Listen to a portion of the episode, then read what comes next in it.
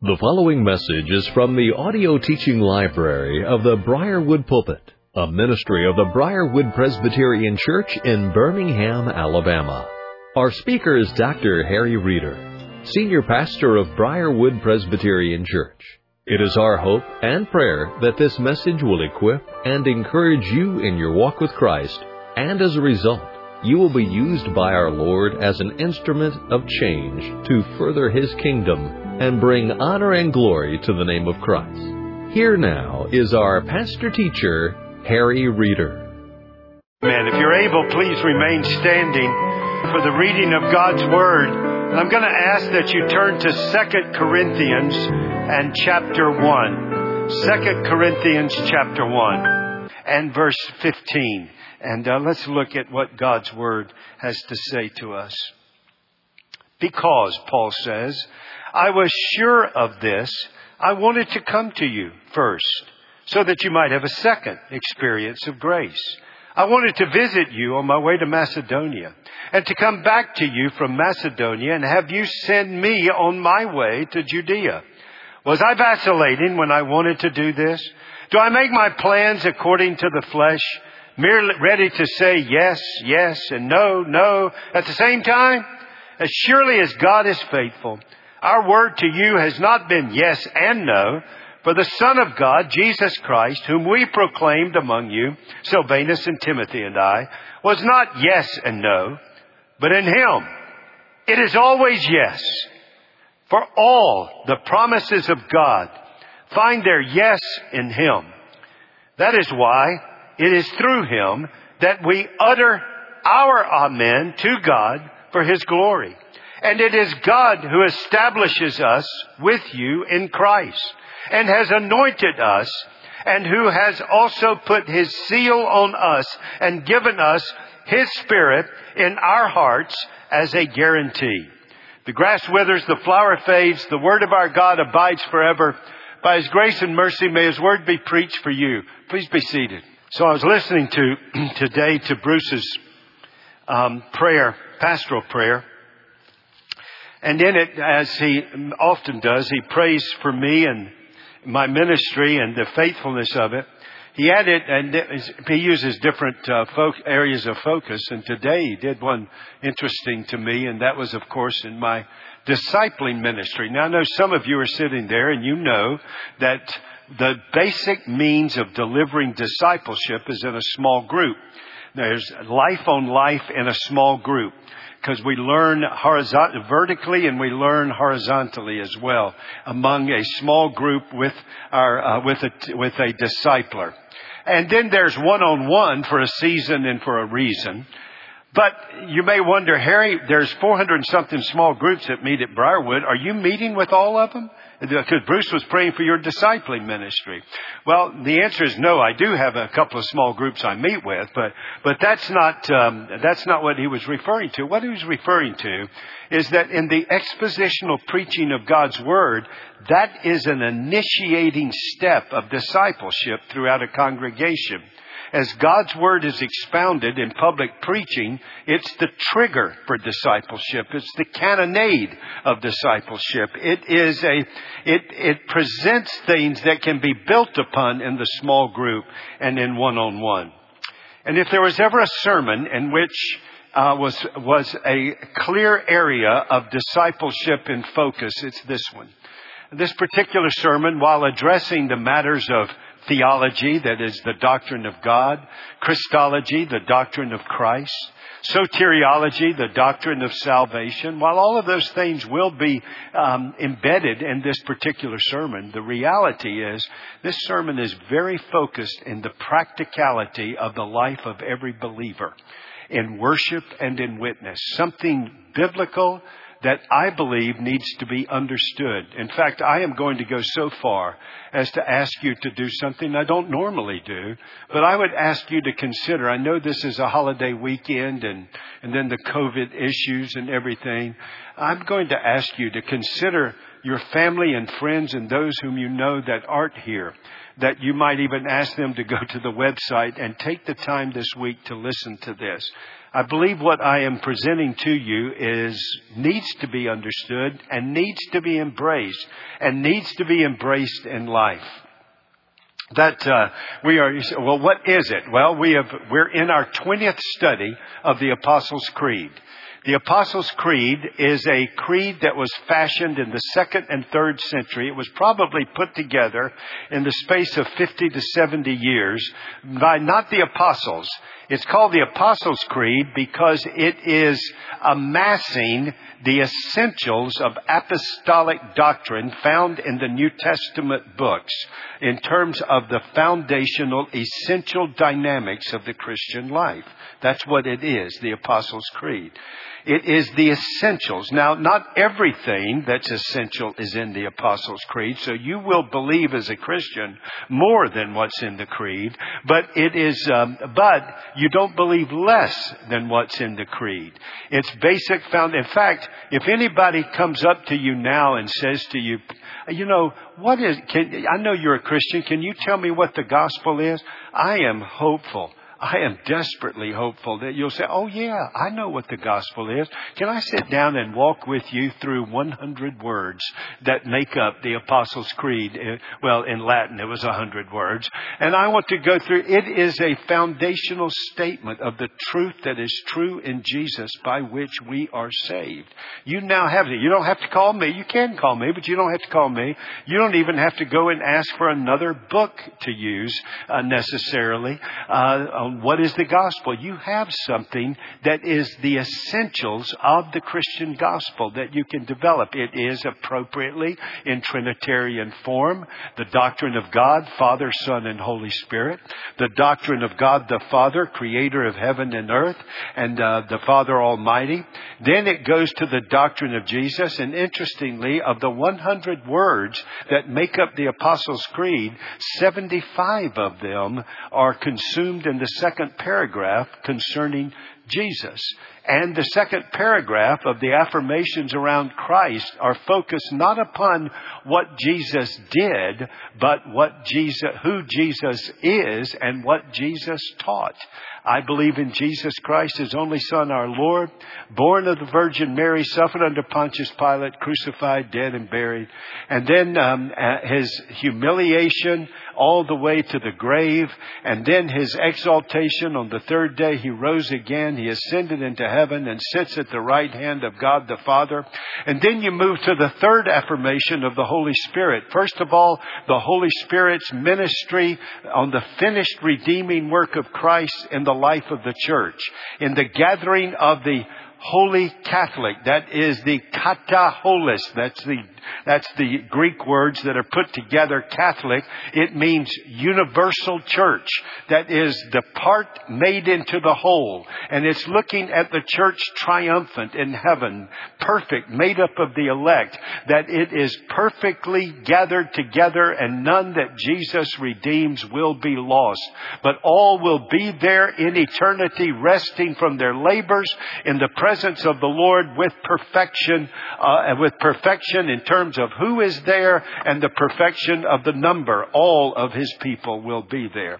Then he turns to the church militant on the earth that is on mission, on message, and in ministry, and the communion of the saints as we labor together to fulfill the Great Commission, live the Great Commandment with a great commitment to Christ.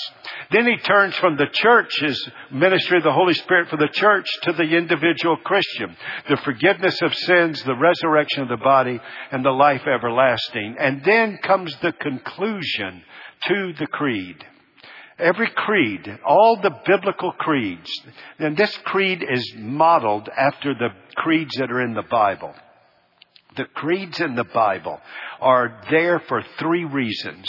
One, as an instrument of worship. Two, as an instrument of discipleship, and three, as an instrument to protect the church in its purity of doctrine. Well, the Apostles' Creed is an extra biblical creed, and its value is only found in its, in its being faithful to the New Testament truth of what is Christianity. And therefore, when you go to the scriptures to understand what's there, and you say, I believe in, and then all of these basic truths, how does it end? Amen. Why does it end? Amen. Why doesn't it just end? Why amen? Why does it come at the conclusion? And why is the word there? I know the word was kind of out. Well, my goodness, Harry's going to preach on one word this Sunday. Amen. Actually, I came up with three sermons on that one word, but I'm not going to do three. But I am going to answer three questions. What is it? Why is it? And when is it rightly used? But interestingly, as I began to prepare, something astonishing happened to me. I'm going to share with you what happened to me. But as I share it with you, I'm going to ask you to restrain critiquing me and evaluating what I'm about to say. At least for another 20 minutes. I want you to just to hear me. As I went through the study of God's Word on this biblical term, Amen, I became convinced of something. If the apostles, let's take Paul in particular, if they were to visit a 21st century church, I think they would be astonished. And in fact, I, I would go so far as to say disappointed. There may be multiple reasons, but there's one in particular. I think they would be astonished. I think they would be amazed at the dearth and the absence of the people engaged verbally in worship with the divinely commanded and provided word. Amen. I think they would be astonished that 2,000, 4,000 years of a biblical term trans, transcendent over all cultures and generations, has become has become almost absent in the worship of God's people today. Is that appropriate? Should it? Or should there be a recalibration? And it wouldn't surprise us that they end a collection of biblical truths with the word amen because it's supposed to. In fact, it's a divinely provided word. In fact, it's a divinely commanded word. And it is to be present. It is to be used. Now, Harry, how have you come to the conclusion that it is commanded to be used? Divinely provided and divinely commanded. Well, that came in the preparation. That's why I said in the preparation is when I became absolutely convinced and amazed and astonished and to some degree convicted. I'd even seen it in my own life over 50 years. The gradual absence. Now, the, we introduce a lot of other cultural convention, conventions in terms of how we uh, participate in worship, but the loss of the word amen, should we? Or should it be employed? Should it be embraced?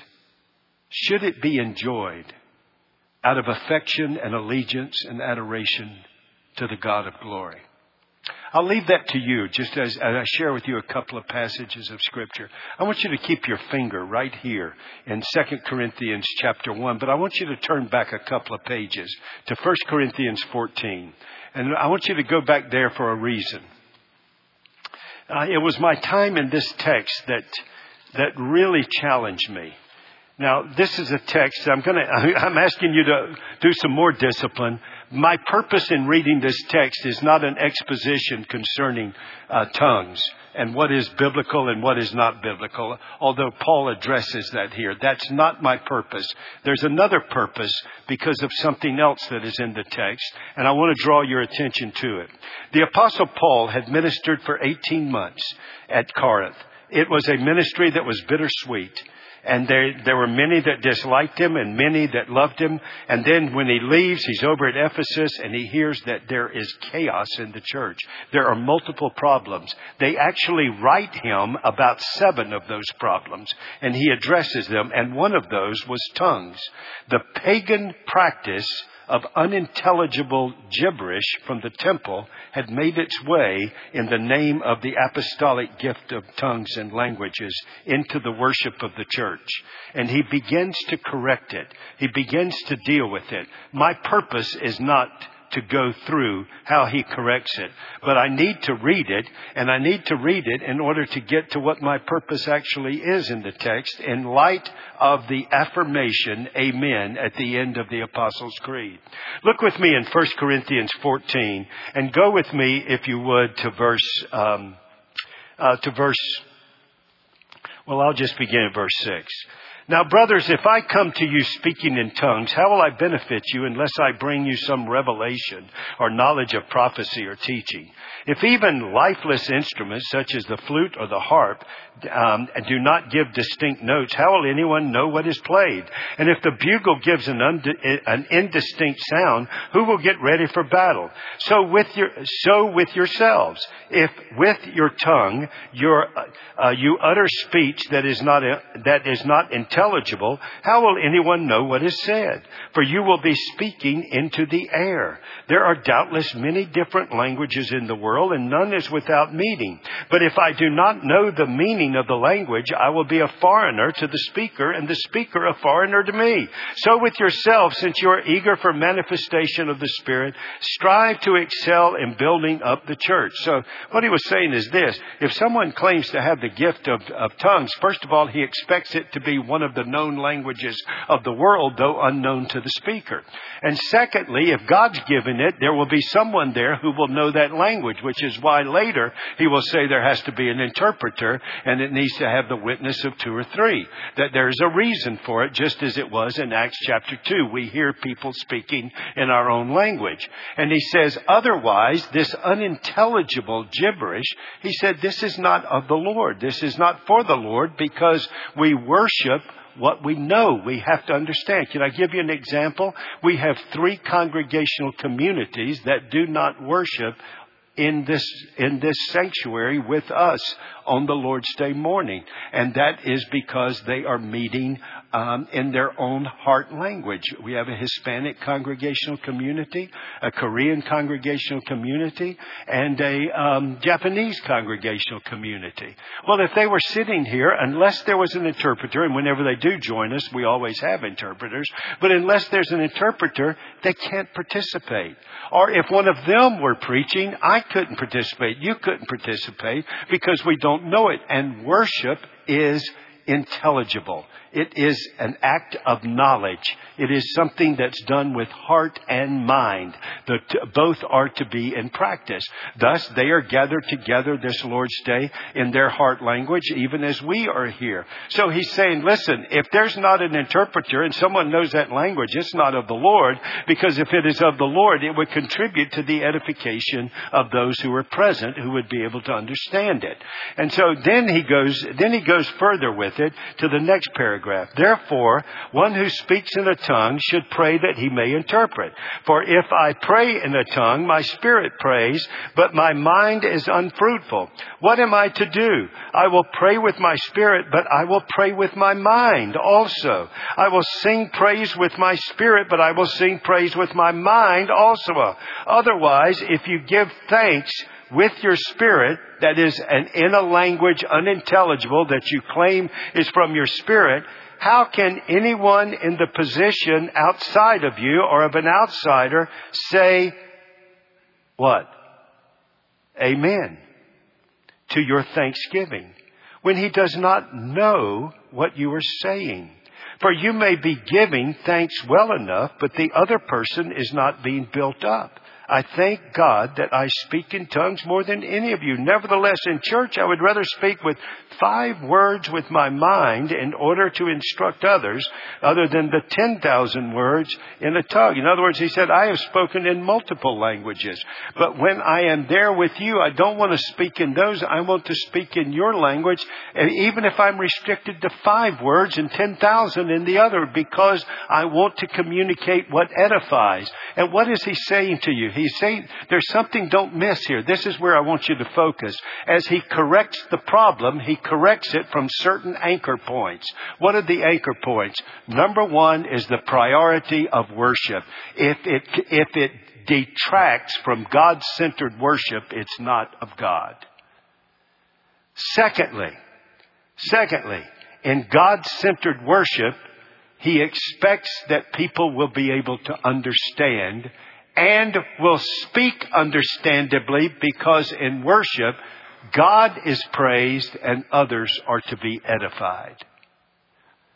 Thirdly, he expects that in a worship service, people who understand truth when spoken will respond with a particular word, and that word is Amen. His presupposition is that in a worship service, people respond to the intelligible communication of God-centered words and their response is a verbal affirmation, amen. He assumes that. He would expect that.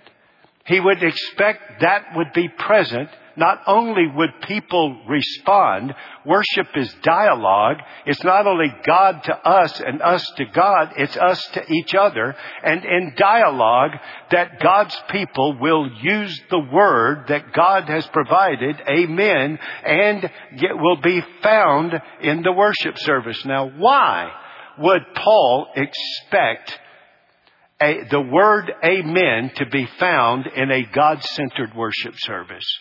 Uttered by people in response to truth that they've heard in that worship service.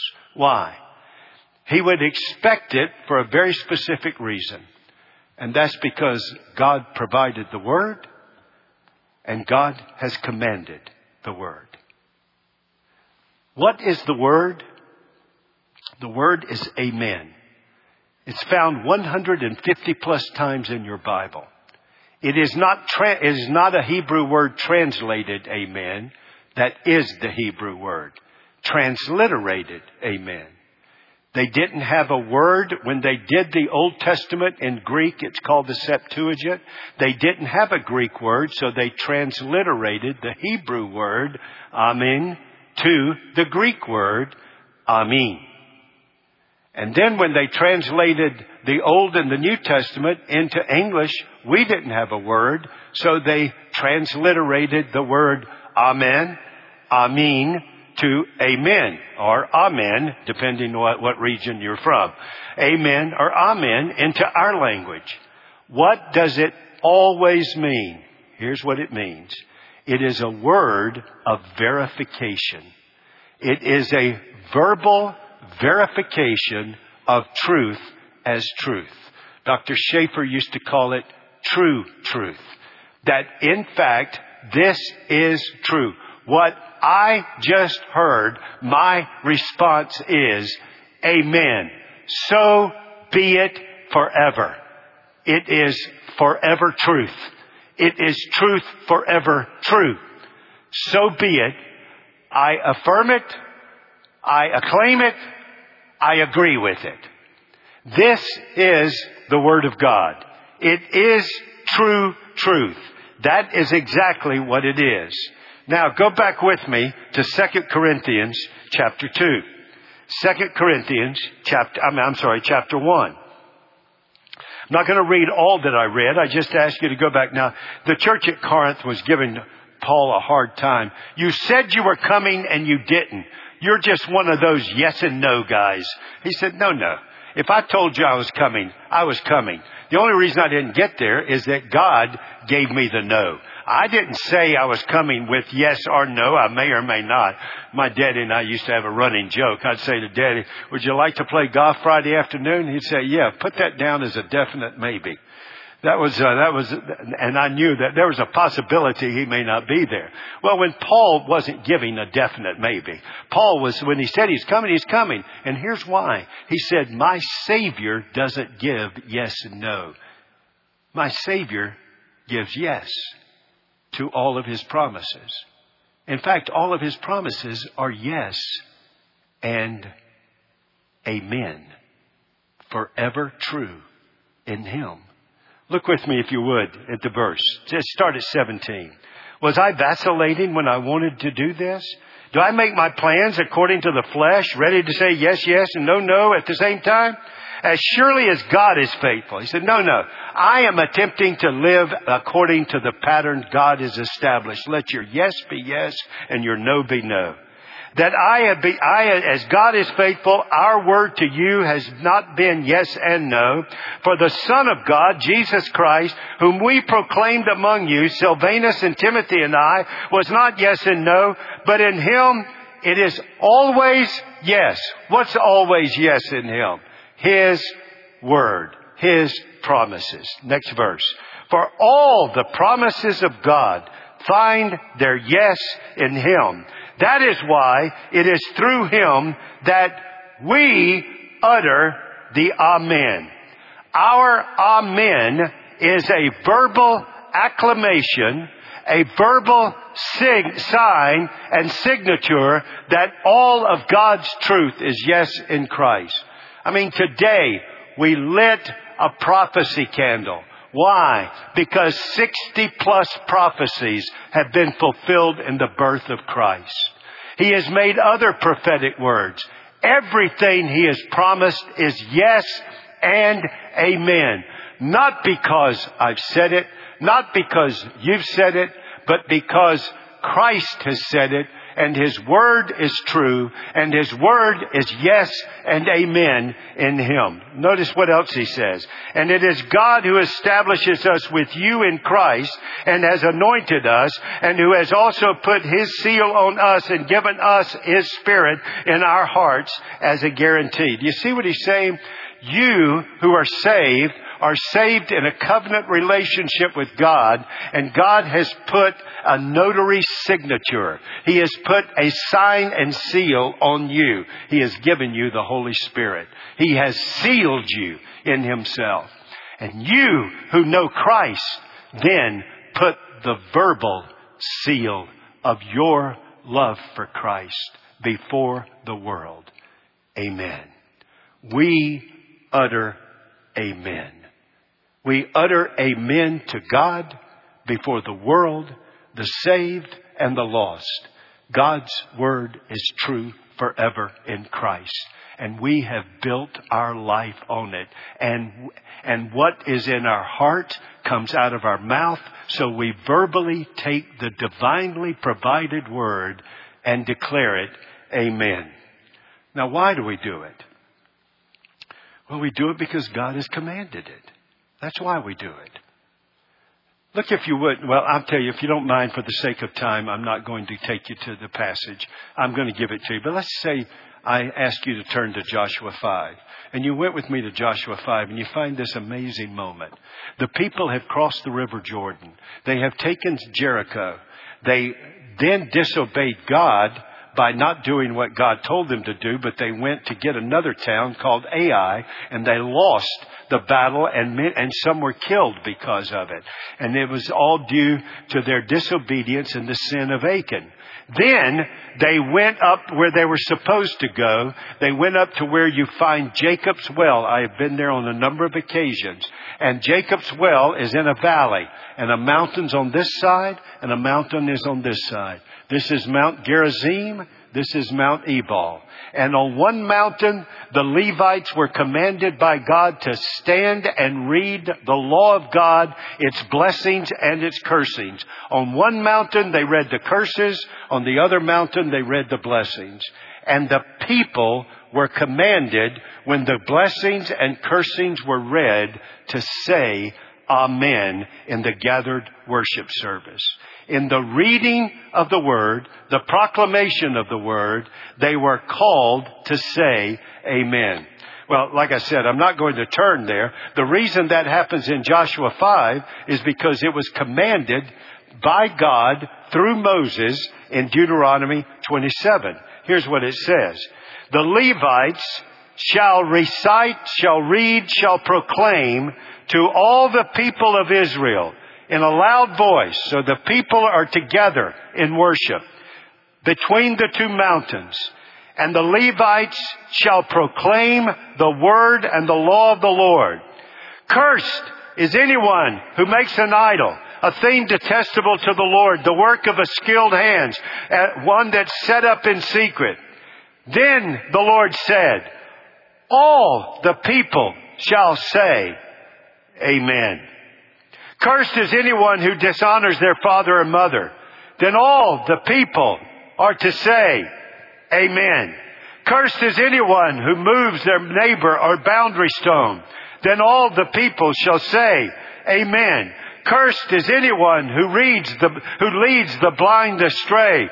Then the Lord commanded all the people to say, Amen. Cursed is anyone who withholds justice from the foreigner, the fatherless, or the widow. Then all the people shall say, Amen. The blessings and the curses, and then the people were commanded to say, Amen, before the Lord.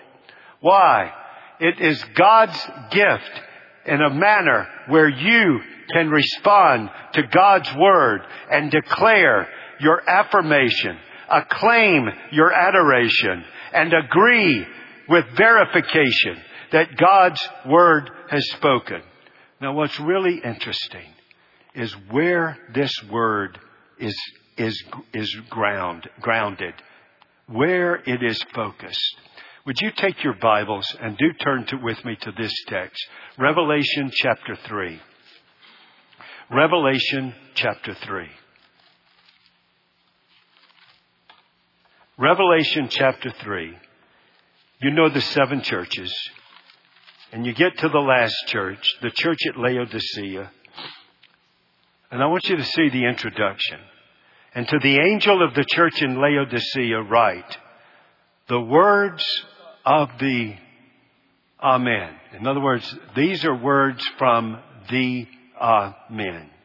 The faithful and true witness the one who begins, the beginning of God's creation. Who is he referring to? This isn't hard, folks. Come on. He's referring to Jesus. What is the name for Jesus? The Amen.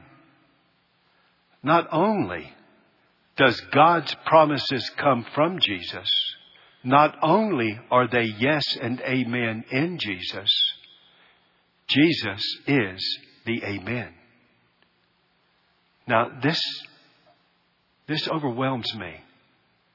I know the profanity and blasphemy of my mouth and the Lord's name prior to my conversion. And now, in worship and before the world, God allows me to honor His name by declaring all of his promises are amen in him. And I'm actually using his name when I say that. I've had people tell me, Pastor, you gotta mention the name Jesus, and you're right. You gotta mention Christ, and you're right. In the worship, now listen to me please. God says, use my son's name. In acclamation, in adoration, in affirmation, and in agreement when you hear it. Use my son's name, not in vain, but in adoration, in acclamation, in affirmation, in agreement with what I have just heard in response. The only time amen is not you. Well, let me, answer the question when. When do you use it? You use it in response to God's Word. You use it in response to God's Word when God's Word is read, when God's Word is preached, and when prayers are faithful to God's Word. Let me, can I just show you one more text and then we'll close? Would you look with me in Psalm 41? Psalm 41. Psalm 41. I want to show you something.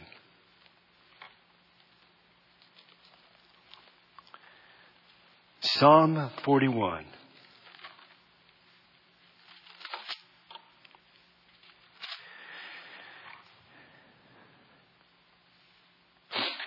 Psalm 41, go to the last verse, verse 13. It ends with a doxology. Blessed be the Lord, the God of Israel, from everlasting to everlasting. Amen and amen. The double amen. Now would you go to the next thing that you see in Psalm 42? What does it say in your Bible? It ought to say book two. Well, if Psalm 42 begins book two of the Psalms, what did Psalm 41 do? This isn't hard. Even East Carolina can figure this one out. It ended book one. There are four books of Psalms in your Bible. The Psalms are divided into four books. Each one ends with a doxology and the double amen. Now, Pastor, why are you saying that? Because God's Word, because Amen, which is a name for Jesus, all of God's Word and His promises are yes and amen in Jesus, come from Jesus, and Jesus is the Amen. And God commands His assembled people to respond to truth with the name of the Son of God that means so be it forever. When? When it is read. Secondly, when it is proclaimed. Thirdly, when it is sung. The Psalms are the divinely given hymn book. And what do you do when you sing truth to God? You end with the Amen. And then what do you do when you pray? Well, Amen isn't the signal, just open your eyes. Amen means I have attempted to pray about everything that concerns me. And I have brought it to you, Father, in the name of your Son. I have been as faithful as I could to frame my request according to your word. Amen. So be it forever as you answer according to your divine will. In fact, the Amen doesn't have, I believe every prayer uttered in Christ's name to the Father by the Spirit, faithful to the Word, when it finishes, we all enter in. Amen. And even in the prayer, there may be moments of amen. When we sing truth, we end with amen. In the singing of the truth, there may be moments you just simply want to say amen. In the preaching of the Word of God, the reading of God's Word, you have heard me say many times, you have heard me say on many occasions, and all of God's people said, I'm going to try that again. All of God's people said, Say, I didn't start that. That's Deuteronomy. That's God started that. That's not me. That's God. Now, if you're not His people, you don't want to say amen. If you are, you do. And I actually get the opportunity to affirm God's truth with, that comes from Jesus, that's true in Jesus, with the name of Jesus. Amen. That's why I believe Paul would be astonished at our abandonment, our almost abandonment of amen in 21st century Christianity. So, Pastor, I mean, let me put it this way. We know in worship, from the moment those chimes strike until the benediction, everything that we do does not come from human imagination. Everything we do is commanded in the scripture. The reading, the preaching, the singing, the giving. Everything has an express commandment. And God is clear. In worship, you are only, you're to worship in spirit and in truth. You are only to do that which I have commanded. But let me tell you what's equally true. We not only do in worship what God has commanded, we must not omit in our worship what God has commanded. Therefore, my takeaway is simply this. Let the Amen sound from his people again. Gladly, for I we adore him. That it would not be absent in the assembly of the people. Pastor, Pastor, why is this, why has this come to your heart? Well, I'll give you one reason. How, uh, let me, I, would you read it with me? Go, this won't be hard. Go to Revelation 22. Just, let's end it right here. This is easy. This is easy. Why this is so, how does the Bible end? Look at Revelation 22. He who testifies to, look at Revelation 22 verse 20. Into the book. He who testifies to these things says, surely, Jesus said, surely, I am coming soon. What's the response? Amen. And then what? A prayer. Come, come, Lord Jesus. Surely I am coming soon. Amen. Come, Lord Jesus. And the grace of the Lord Jesus be with all. Amen. That's Jesus. True forever be with all of his people. We've been through the Apostles' Creed. I believe in, God. it starts off with credo. I believe. I believe in God the Father Almighty, maker of heaven and earth. Amen. I believe in God the Son. I believe in God the Son. I believe in God the Son, the Lord Jesus Christ that was born for us. I believe in the Holy Spirit. I believe in, I believe in the Lord Jesus, the Son of God, and that one who, our Lord and our Savior. Amen. I believe He was conceived by the Holy Spirit. Amen. I believe he was born of the Virgin Mary. Amen. I believe he suffered under Pontius Pilate. Amen. I believe he, I believe he died an atoning death on the cross. Amen. I believe his body was buried in a tomb. Amen. I believe his soul went to Hades in that place of paradise in heaven with the thief and all who had anticipated his coming to be with them. And he was under the power of death for three days. Amen. I believe that. I believe on the third day he rose again. Amen. I believe he ascended into heaven. Amen. I believe he's coming again.